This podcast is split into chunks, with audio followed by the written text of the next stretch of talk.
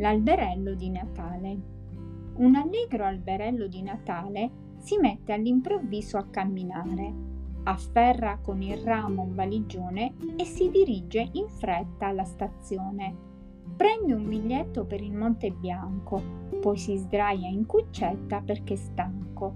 I viaggiatori che gli sono vicini gli chiedono di spegnere i lumini quando arriva in montagna, l'alberello scende dal treno con la valigia e l'ombrello. Deve trovare presto un posticino sul Monte Bianco accanto ad un altro pino. Cosa hai fatto? gli chiedono i fratelli. Chi ti ha addobbato con tutti quei gioielli?